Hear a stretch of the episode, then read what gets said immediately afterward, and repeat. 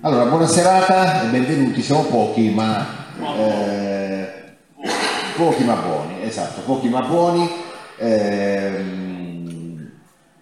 conoscete l'autore di questa, di quest'opera, eh, è uno che nella vita ha fatto eh, ben altro, nel senso che si è occupato di orecchio, naso e gola, è un medico molto, molto bravo, ma con una passione innata per, per il calcio, per il calcio che ha praticamente attraversato eh, tutte le fasi della sua vita, un po' come accade a ognuno di noi, il calcio eh, segna dei momenti, ci riporta alla memoria delle situazioni, ci riporta alla memoria delle persone con le quali abbiamo condiviso magari l'emozione di un gol, l'emozione di una partita, tutti quanti ricordiamo con chi eravamo il giorno in cui l'Italia vinse i mondiali nel, nell'82, magari ricordiamo eh, una partita speciale del Bari, con chi eravamo quel giorno, con chi abbiamo condiviso questa gioia, con chi abbiamo condiviso anche eh, i, i, dolori eh, per, le, per, le, sconfitte. Eh, e quindi il mio amico Francesco Minni ha riassunto tutto questo in questo, in questo libro, ehm, Calcio che, che passione,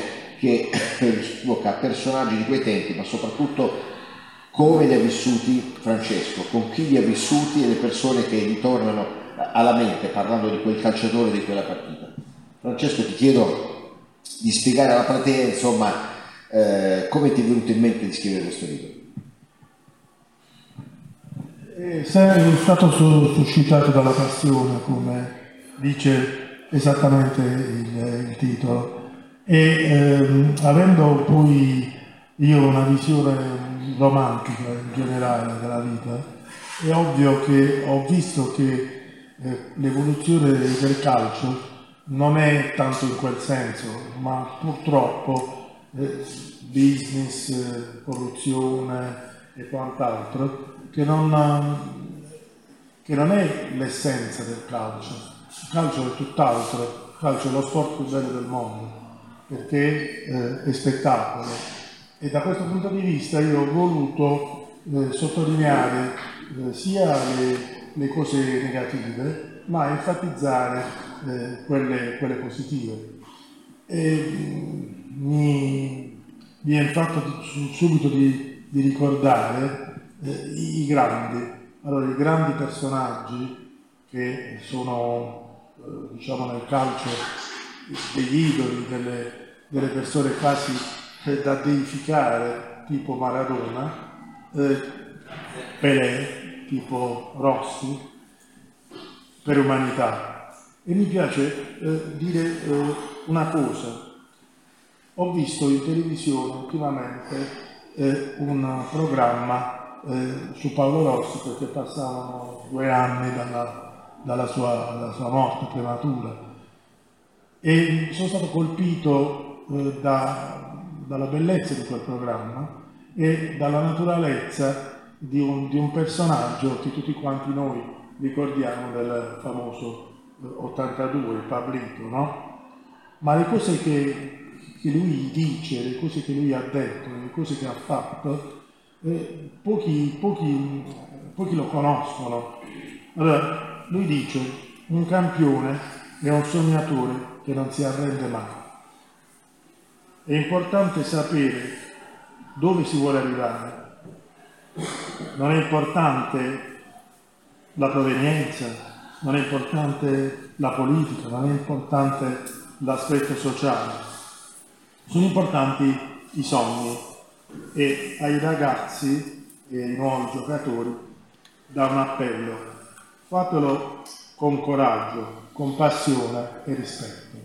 Allora, questa ultima parola, rispetto, fa capire eh, l'animo, la gentilezza, eh, la persona che è al di sopra del fatto che è stato eh, colui che ci ha portato forse la più bella vittoria della nazionale di tutti i tempi.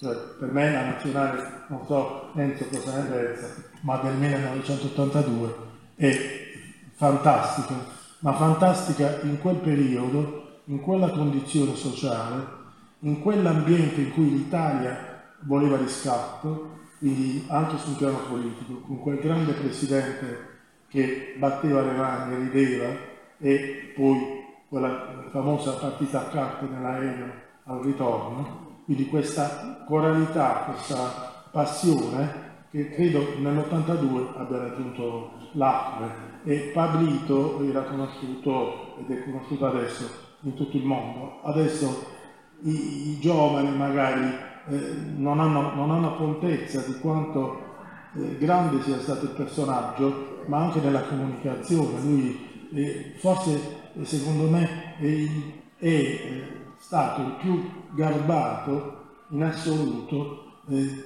di coloro che di tutti quanti i giocatori che poi fanno gli opinionisti, perché sono conoscitori di calcio, mai una parola fuori posto, mai un giudizio avventato, sempre un grande equilibrio a prescindere dalle sue origini, eh, questo secondo me è il bello del calcio. Quest'opera eh, è dedicata a tuo padre che ti ha trasmesso questa grande, questa grande passione, eh, passione per il Bari, ma tu hai un'altra grande passione, eh, è due colori, il nero e l'azzurro eh, dell'Inter. Ehm, e della nazionale. E della nazionale ovviamente. Quando è scoccata questa scintilla? Ricordi la prima volta, l'hai scritta la prima volta nella quale ti sei emozionato per una partita di calcio, per una squadra di calcio? Eh, sì, eh, nel 57, quando eh, insomma, avevo, avevo, appena 5 anni e eh, c'era eh, il Bari, mm, allora la Bari per la verità, che eh, faceva il suo percorso e mio padre mi ehm, andava allo stadio ed era uno dei, dei, non solo degli affezionati, era uno che quando eh, aveva diciamo, i, i 5 minuti e vedeva che le cose non andavano, faceva le basi di canto. Quindi eh, non era una persona eh, tiepida, era una persona eh, assolutamente innamorata del calcio e eh, aveva fatto il calciatore da giovane perché aveva giocato nel, prima che si fondesse il Baris, tu sai benissimo che c'era Viviani e Liberty e, e, si giocava al campetto dove sta il calcio del no? E mio padre faceva la destra e correva come un dannato. E, e questa passione poi è rimasta sino all'ultimo momento, però allora la televisione non c'era, non c'era granché, noi andavamo a vedere eh, i, qualche highlights dell'allenamento sportivo, no? Però eh, il pallone mi è, stato, mi è stato proprio trasmesso da lui, assolutamente. E immagina che io eh, eh, ricordo ancora l'Inter di Maschio, l'Inter di Angelino, eh, negli anni 60, quando eh, lui è ancora, credo, il detentore eh, del, come capocannoniere di eh, per quel che riguarda il campionato a 16 squadre. perché credo che adesso dunque ce l'abbia No, eh, Higuain a, a Corinti. Fece 28 gol a 32. 32. 28 in campionato. Però 32 nell'anno, sì. Si ricorda anche...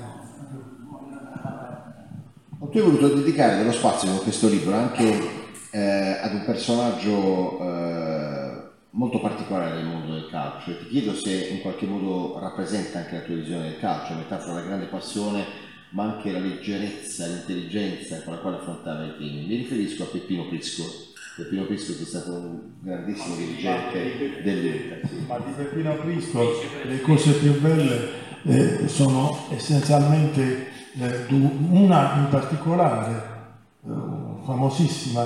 Allora, se io lui era napoletano di origine, quindi campano, aveva quella, quella, grande capacità comunicativa, no? E eh, dice se io do una mano a un milanista me le lavo subito, se do una mano a un juventino mi conto le dita. E questa credo che sia la cosa più bella che abbia potuto dire Peppino Prisco, perché lui dalla sua bocca uscivano e venivano anche eh, diciamo, perdonate certe, eh, certe, cose un po' di pazze in realtà. E lo sa quando l'ha detto questo fatto? E, ecco, ora mi... l'Inter andò a giocare a Torino con i ragazzi e perse 10 a 0 con Ah, certo. No, eh, eh, questo fatto è una, è una, mi ricorda un altro particolare molto importante eh, per sottolineare una squadra che ora sta un po' in crisi, poverina, che sarebbe la Juventus, eh, che però eh, ha delle radici storiche. A quel punto cosa successe? quando in quell'occasione Sandrino Mazzola segnò l'unico gol eh, di rigore, facendo un rigore e fu eh, apprezzatissimo da, da Herrera, sapete benissimo che c'era questa grande empatia tra, tra Herrera e Mazzola, che per certi versi è stato, secondo me, grande quantomeno quanto il padre, e, eh, se non di più per certi versi, perché questo glielo disse eh, Puskas quando si incontrarono in quella famosa partita con Real Madrid. Dice ho conosciuto tuo padre, però dico che eh, adesso tu eh, forse lo stai, lo stai, superando. E di Peppino Prisco un'altra cosa, eh, un grande avvocato. Ricordate il fatto della monetina eh, che, che l'Inter aveva perso col Bayern di Gladbach, 7 e col Borussia, scusa, refuso, e lui eh, riuscì a fargli fare la partita che poi eh, riuscimmo a passare dopo. Va bene, quindi lui è stato un grande sotto tutti i punti di vista. Eh, un altro aspetto del libro è abbastanza curioso, che tu eh, focalizzi la tua attenzione sulle diverse figure del mondo del calcio, no? A un certo punto dedichi un capitolo agli allenatori, dedichi un capitolo agli arbitri, tiri dentro l'importanza della figura dello psicologo all'interno di uno spogliatoio, no? Certo. Come hai deciso di eh, rappresentare queste, eh, queste, varie sfaccettature del mondo del calcio? Perché sai, poi tutti sono attratti dal pallone che rotola verso la rete e magari ignorano cosa c'è alle spalle. E, in realtà, devo dire, che siccome il calcio è un fenomeno sociale, eh, ho, ho omesso, eh, parlando così tra di noi, eh, me l'hai fatto ricordare, però c'è un cenno, non c'è un capitolo, ma c'è un cenno ai radiocronisti e telecronisti. Noi abbiamo avuto dei, dei, dei grandissimi personaggi. Eh, io eh, sono, sono, più vecchio di te, più anziano di te, e ero innamorato di Niccolo Caroso. Cioè Caroso ci faceva vedere partite eh, in maniera straordinaria. Lui era, era straordinario in tutto. Cioè, metteva, metteva cuore, metteva eh, intelligenza. E, e, poi adesso diciamo che non c'è la stessa cosa perché il ruolo del eh, tele, tele, radio telecronista col commentatore confonde un po' al mio modo di vedere. E tra l'altro il commentatore il più delle volte anche se va in linea eh, è, è ridondante e non riesce nemmeno a farti, a farti vedere bene la partita.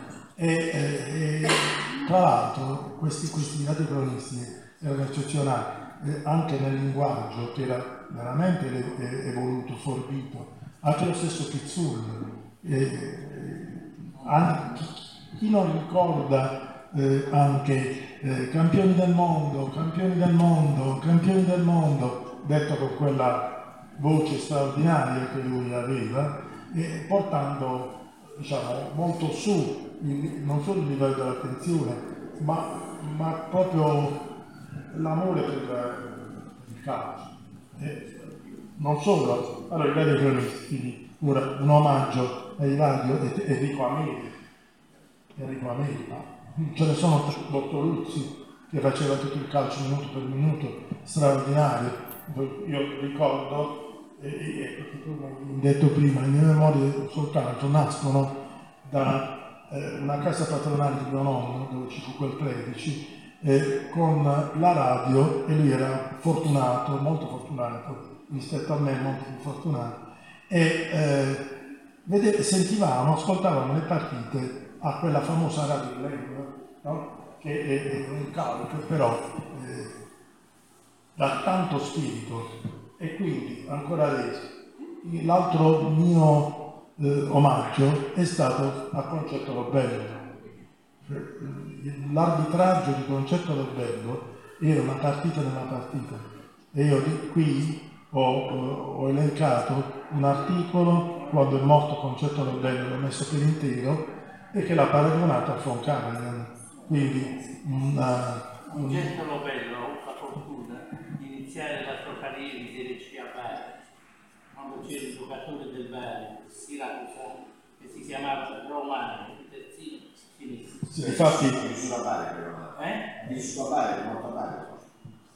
Difatti lo chiamavano, lo chiamavano lo bello il tiranno di Siracusa, perché lui era, era il padrone della situazione, non c'era possibilità di, di, difatti ha fatto anche la carriera politica, no? onorevole. è diventato onorevole, quindi arbitraggio. Ancora poi l'aspetto eh, diciamo, psicologico è importante perché eh, c'è stato il caso di quel eh, giocatore proprio dell'Inter eh, che è un nome tedesco, ho segnato che non, non ricordo, eh, però l'ho, l'ho- scritto nel libro, che eh, ebbe, era una promessa, ma ebbe una, proprio un fece un tentativo di suicidio per il fatto che non ci fu una grande attenzione da parte di tutti, e Moratti poi lo richiamò, lo, eh, ci si sono riappacificati a, a cena e- ed è stato molto, molto clemente eh, con lui. E questo è uno scrittore che Tiger si chiama il film, no? Hanno fatto il film. E, uno- e quindi si è realizzato e ha dovuto abbandonare il calcio perché gli spogliatoi diciamo, non sono il massimo della gentilezza e, del- e dell'accoglienza da questo punto di vista. Fatto. Senti, gli allenatori, ora gli allenatori sono diventati rispetto a prima delle star, prima non lo, non lo erano, erano un po' più, più defilati e eh, difatti ci sono allenatori che in qualche caso guadagnano più dei, dei calciatori di, L'idea dell'allenatore è che l'allenatore deve assolutamente essere eh, una persona che agisce al di là delle, delle gambe, dell'atletica e della tattica sul cervello dei giocatori. Quindi io non posso che eh, stimare eh, in assoluto, ma non perché hanno allenato l'Inter, eh, questo è un caso, eh, Herrera, Mourinho, Conte.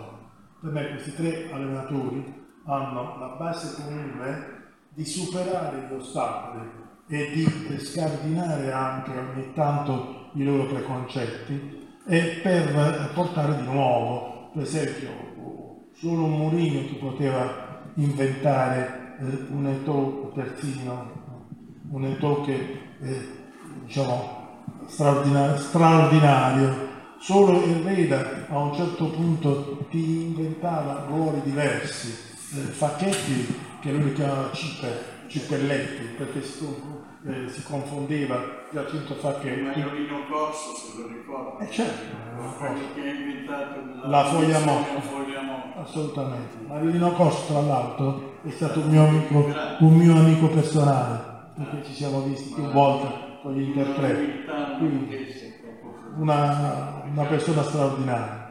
Ma voglio dire, eh, lui, lui era, era forte e anche quando c'era qualcuno che eh, non, non era delle sue idee, eh, per esempio Herrera andava in conflitto con Mariano Costa, grosso conflitto, perché eh, era, era una star e lui lo obbligava a ruoli che non, eh, non solo a ruoli, a comportamenti, perché Herrera era uno che menava parecchio, eh. diceva, diceva Rocco Patron, eh, Parron, è un'altra, è anche un'altra cosa. Alassio, Mm. E Bari, adesso sta andando a Bari. Eh. Ora essere padre di una bella figlia. Comunque voglio dire, eh, non so Enzo cosa pensa, però l'allenatore deve avere carisma, perché eh, se eh, può avere molti schemi in testa, poi, vabbè, poi ci sono quelli vincenti per forza, che sono anche bravi, tipo Ancelotti, per carità, che ha vinto forse più di tutti, che non hanno magari quella, eh, quell'alone di, eh, di mistero, di cose, che però sono, sono, sono bravi, perché Ancelotti per esempio ha un carattere molto pacifico, molto tranquillo, molto, e, e bada molto all'aspetto di tenere lo spogliatoio come una famiglia, quindi anche lui ha il concetto psicologico in testa. Insomma, per me l'allenatore deve avere la testa, quindi deve agire molto sulla testa, diciamo. Sono perfettamente d'accordo con te, perché poi se li senti parlare di allenatori tutti sono eh, bravi dal punto di vista teorico, cioè il calcio non si inventa nulla. Eh, la grande capacità di un allenatore è quella di tirare il meglio dal punto di vista motivazionale da ognuno degli elementi eh, di cui dispone. Io ho avuto un'esperienza personale a Bari con Antonio Conte e ho capito che Conte sarebbe diventato un top allenatore perché Conte era capace di tirar fuori il sangue dalle rape. Il Bari una volta vinse il campionato con Conte avendo giocatori che non avevano mai fatto nulla in carriera. Conte riuscì a farli diventare tutti dei bravi calciatori questi calciatori di seguito non hanno fatto una grande carriera, quindi vuol dire che l'effetto Conte è stato straordinario perché li allenava fisicamente, Conte aveva con sé Ventrone, eh, scomparso di recente, che è stato uno dei più grandi preparatori atletici, aveva eh, la capacità di entrare nella testa dei calciatori, Gillen diceva noi per Conte ci lanceremmo in una vasca di chiodi, questo diceva Gillen, eh, e poi aveva sì, e poi aveva tanti altri componenti dello staff che eh, davano idea al calciatore eh, di come si stava vivendo un percorso importante. Aveva un nutrizionista che ogni settimana eh, valutava la differenza fra massa grassa e compagnia bella e quando i giocatori non erano in regola eh, li metteva a dieta, cioè quindi faceva capire che il calcio era una cosa seria, che bisognava fare tutto il possibile per raggiungere l'obiettivo. Quindi sono d'accordo con lui. Mourinho a volte non mi fa impazzire dal punto di vista diciamo tattico o tecnico, però in realtà è un altro che ha un carisma così forte che convince Eto a fare il terzino ed Eto lo fa, eh, lo fa bene. Eh, c'è un altro capitolo che è curioso, anche per come lo titoli, calcio, salute e politica, squadre da ricordare. Cosa hai voluto dire con questo capitolo?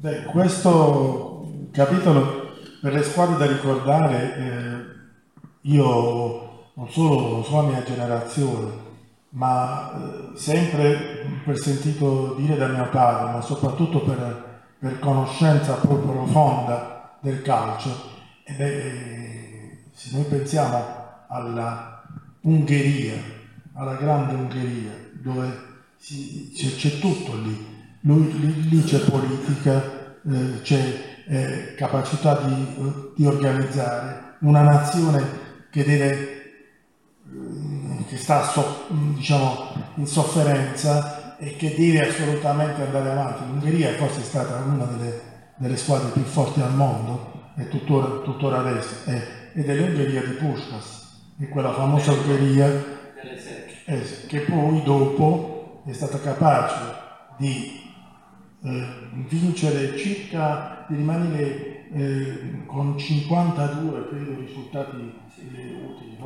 Poi è arrivato a un certo punto, eh, avendo vinto con la Germania nel 8 a, 8 a 2 nelle fasi eliminatorie, poi perde 3 a 2 in, nel, nella finale, è il momento eh, il discorso poteva andare avanti perché pare che un gol di Puskas fosse regolare e quindi avrebbe dovuto pareggiare e andare avanti. Ecco, allora, per dire, l'Ungheria eh, come, come squadra politica, il disastro di Superga porta la squadra del Torino a un, a un aspetto, diciamo così, quasi mistico, religioso, perché chi eh, è torinista, chi eh, torinese puro, che ama il Granata, eh, ha avuto sempre questo grande rispetto, tutti gli altri, le altre squadre, perché all'epoca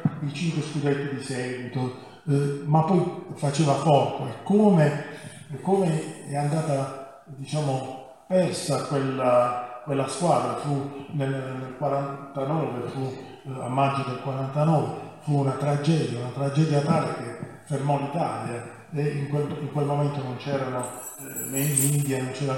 E quindi il, il Torino non solo nell'immaginario collettivo, quando poi Pulici e Graziani eh, vinsero lo scudetto nel 76, no? eh, fu eh, ispirato da, dalla forza di questi predecessori che erano, erano straordinari, no? E come, come squadra straordinaria eh, devo, devo, assolutamente mettere Sarti, Bonici, Facchetti, Bedin, Guarnieri Picchi, Jair, Mazzola, Però, Suarez, Corso e qualche volta Milano. Tutti sapevano la squadra dell'Inter a memoria perché allora veramente non c'erano rivali.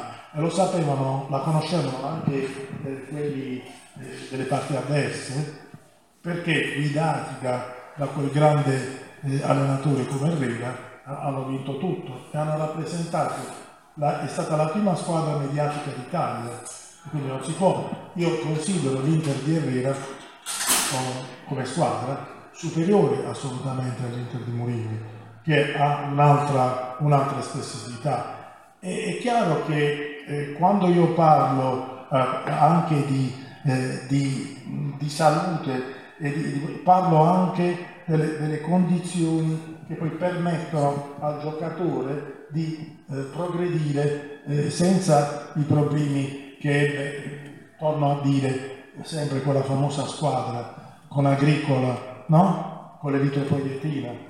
Allora, il calcio deve essere pulito, cioè la salute nel, nel calciatore, sia come aspetto umano, tu sai benissimo che ci, fu, eh, ci sono stati giocatori con la SLA, no? Eh. E quindi da questo punto di vista c'è tutta una storia per cui eh, il, il, calcio deve rappresentare il, anche l'aspetto della salute fisica cioè non puoi eh, concepire eh, sostanze, quant'altro e problematiche che poi hanno, hanno che, voi sapete che Zeman ha pagato per questo.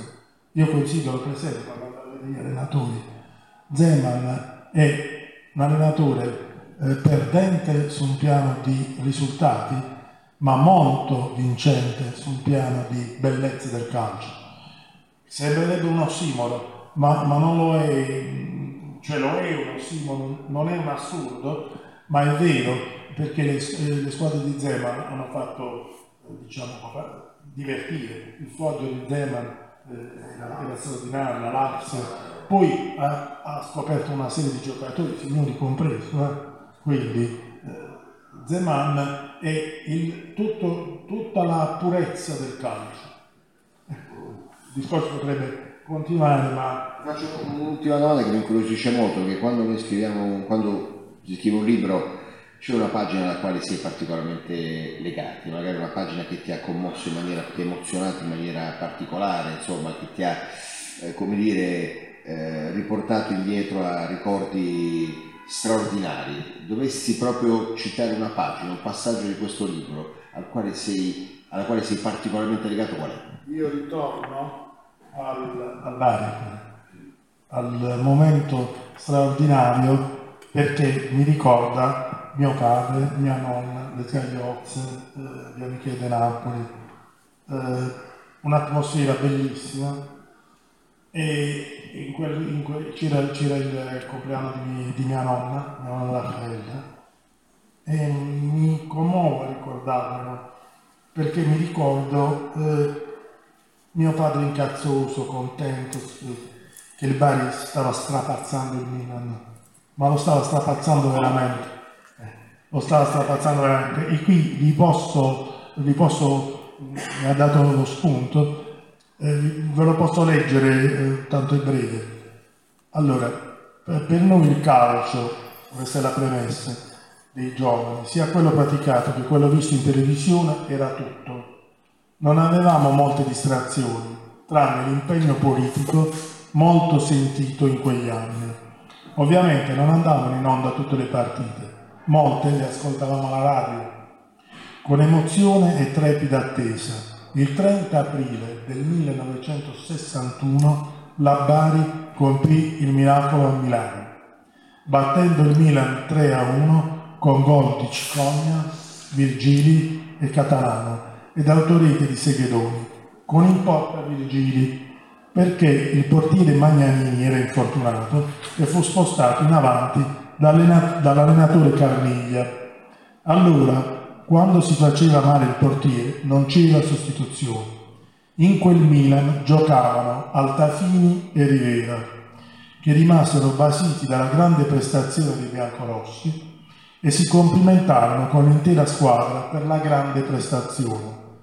Quella sera eravamo da mia nonna materna, che festeggiava il compleanno, vissuto alla grande, tra gol e scagliozze, la classica polenta fritta barese. Magnifico ricordo, calcio che passione.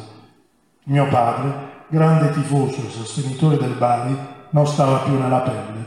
Io vi sentivo pienamente sia della gioia culinaria che di quella calcistica, ancora una volta a dimostrazione della straordinaria capacità che ha il calcio di dare forti emozioni. Questo è il suo grande potere. L'altra prerogativa del calcio è quella di darti sempre un'altra possibilità. Bisogna crederci, finisco.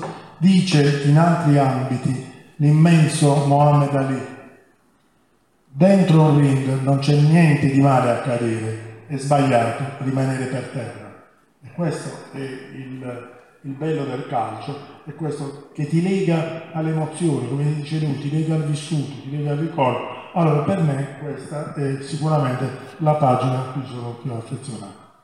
Allora, questo è il racconto, il resto lo trovate sul libro di Francesco Benini, questa presentazione coincide eh, purtroppo con eh, il giorno triste per i appassionati di calcio, per la scomparsa di Sinisa Mialovic, per il quale abbiamo tifato tutti trasversalmente, perché insomma la sua lotta alla malattia ha avuto anche una forte valenza simbolica, un uomo che sembrava scoppiare in salute, un uomo forte che ha provato in tutti i modi a domare la malattia che purtroppo l'ha assalito nuovamente fino eh, a portarlo alla morte, quindi insomma eh, un pensiero va a Sinisa Mialovic e alla sua famiglia, peraltro lui ha un legame anche con Bari perché una delle sue figlie che gli ha regalato un nipotino, una nipotina perché Mialo già poco era nonno, eh, è sposata con un calciatore barese, con Iacco che eh, di recente era il Pordenone, era, insomma giocava in serie, gioca in Serie B, quindi diciamo ha un piccolo aggancio barese, quindi il pensiero va a Sinisa Mialovic. Sì, eh, per, me pure lo, lo stesso, appena mia, mia, mia telefono Sebastiano, mio figlio, me l'ha detto, mi, mi è dispiaciuto tanto, tra l'altro ha giocato anche nell'Inter e faceva delle punizioni straordinarie, potentissime, e cioè era una potenza fisica e quant'altro. E quindi le condoglianze vanno a tutta la famiglia, ovviamente, perché tra l'altro è venuto più volte alla televisione, una bellissima famiglia. Eh, una cosa posso aggiungere, perché mi hai detto, ci sono delle frasi a cui io sono legato, e una in particolare riguarda la mia squadra. Questo, una, sono tutte e due, a me nazionale, Bari Però questo è, è, un pensiero che fa capire molto bene che cos'è l'Inter, no? Ed è di Roberto Vecchioni.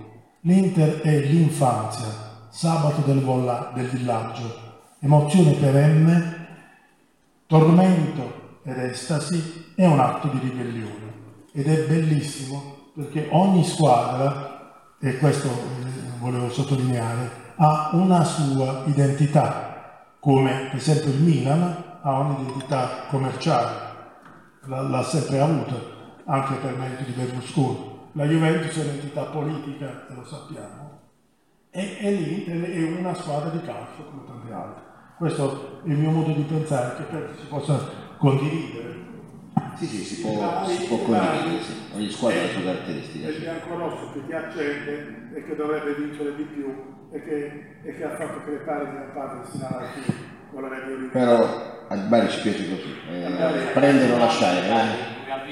Finché c'è fuori calcio, lì. Eh certo, certo, Eh, certo. è vero, No, quello. è vero, è successo anche, è successo anche questo. Grazie, non so se avete domande o qualche altra curiosità, però un applauso all'autore Francesco Minini.